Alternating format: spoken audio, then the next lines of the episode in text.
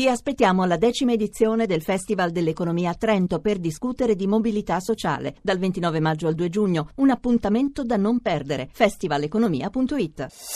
Voci del mattino.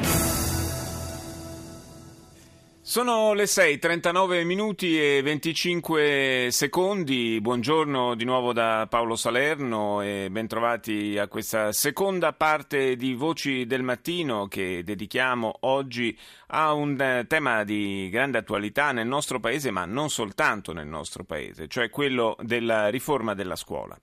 Per una curiosa coincidenza, infatti, eh, proprio nello stesso periodo storico le, i due paesi latini di diciamo, maggiori tradizioni culturali cioè Italia e Francia, sono impegnati eh, proprio in eh, questa riforma scolastica che incontra grandi resistenze, peraltro, da parte degli operatori del settore. Abbiamo sentito nelle scorse eh, settimane, anche negli scorsi giorni, le polemiche che si sono sviluppate nel nostro paese. Ma non è da meno la Francia dove eh, è stato addirittura eh, proclamato uno sciopero, uno sciopero eh, del settore con l'adesione praticamente di, dell'80% degli insegnanti e uno sciopero che è sfociato in una manifestazione che si è svolta ieri con eh, grande partecipazione popolare. Abbiamo sentito tra l'altro nella prima parte del nostro programma anche la voce eh, del segretario generale di una delle organizzazioni sindacali del settore scolastico francese.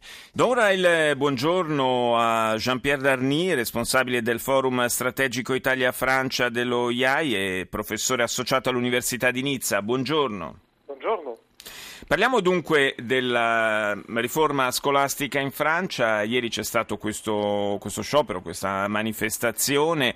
Eh, è molto osteggiata questa riforma eh, diver- per diversi aspetti, ma quali sono i punti più contestati?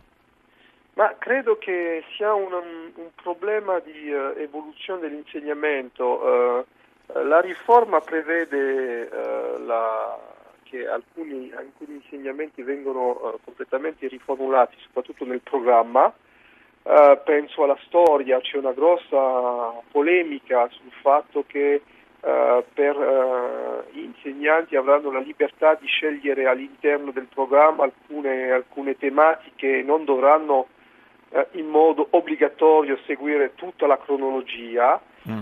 Uh, c'è stata tra l'altro anche una polemica sul, sul, posto delle religioni in questo programma, perché uh, ad esempio la, la, la, viene proposto un, una possibilità di studiare uh, l'insieme delle religioni e non viene messo in avanti una cronologia nazionale francese, quindi europea, dove la religione cattolica, la cristianità ha la centralità.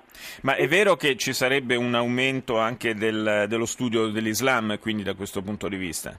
Sì, c'è la possibilità di, di, di, di far accrescere, questo, questa è un'opzione, non è che sia appunto una cosa dovuta, però sì. uh, c'è la possibilità di fare l'indicazione anche di far crescere lo studio di uh, altre religioni, non soltanto la religione uh, cattolica barra la cristianità, mettiamola così, sì. in un modo storico.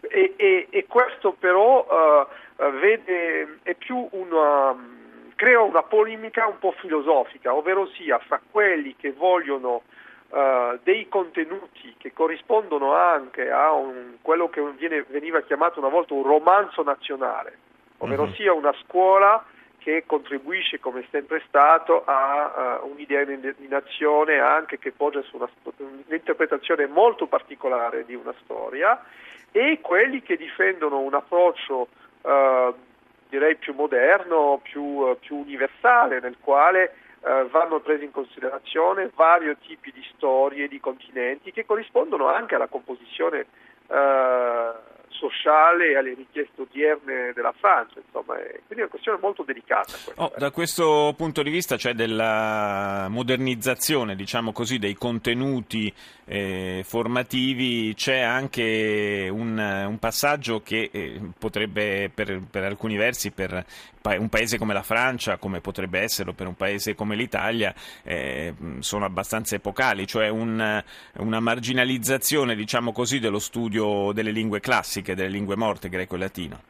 Sì, allora lì c'è una grossa differenza perché eh, la scuola italiana si fonda in qualche modo, la scuola anche quella nazionale italiana, post-unitaria, sì. si fonda sul greco e latino e sul recuperare un'eredità, se posso chiamarla così, romana, che è al centro anche di alcune ideologie dell'unità d'Italia nel, nell'Ottocento. È ben diverso in Francia questo, la, il posto del greco e del latino era questo delle so, cosiddette lingue morte, come vengono, vengono sì. chiamate in Francia, e questa è già un, un'indicazione, e non, non non, no, anche noi, le, anche noi, le, chiamiamo così, eh, comunque. È, è, è più, era più una, una, cosa culturale che politica, mm. però viene potenzialmente ulteriormente ridimensionata. Già Uh, era un insegnamento piuttosto minoritario, le filiere di eccellenza in Francia non studiavano il greco e il latino pochissimo, cosa molto diversa dal modello del liceo classico italiano che uh, dà svariate ore di greco e latino alla settimana, questo siamo molto lontani in Francia. E, e, e quindi ulteriormente questo potrebbe essere ridimensionato, però sembra che il Ministro abbia uh, chiesto una commissione per riflettere a questo e quindi magari trovano un modo di, so, di, di, comunque lasciare questa possibilità. Ecco. Però questo più che un problema da dà, un, dire, dà, un'indicazione delle forti differenze fra scuola francese e scuola certo. Ma Ministro che peraltro è al centro anche di tante polemiche, di, di, di molte critiche, secondo, secondo, lei più per, eh, per, l'età giovane o per la sua origine marocchina? Ma io direi né l'uno né l'altro. Mm. Uh, soltanto per il fatto che è il ministro dell'educazione, ovvero sia dell'istruzione pubblica e quindi è un posto uh, è molto, molto, esposto. È molto, sempre molto scomodo, almeno sì, da noi è sempre stato così. Esatto, ma la stessa cosa in Francia, qualsiasi ministro che inizia a fare qualsiasi riforma si trova sotto il fuoco nutrito di amici e nemici e quindi questa è una quasi tradizionale, quindi boh, poi è una giovane donna, non, le origini marocchine proprio veramente quello non c'entra proprio nulla, penso per la stragrande maggioranza, la giovane donna ma, ma, fosse anche un vecchio signore sarebbe. Sarebbe uguale, va bene. Sì. Eh, un'ultima cosa, eh, abbiamo parlato di autonomia, eh, quindi addirittura non soltanto a livello di istituto, come, eh, come si, insomma, ci si sta orientando in Italia, ma addirittura eh, a livello di, di mh, mm, programma del singolo insegnante. un altro aspetto interessante è quello comunque dell'aumento dei soldi a disposizione della scuola in Francia. E leggevo che eh, insomma, in, questi, in, questi, ultimi anni è aumentato il budget diciamo così, per l'istruzione.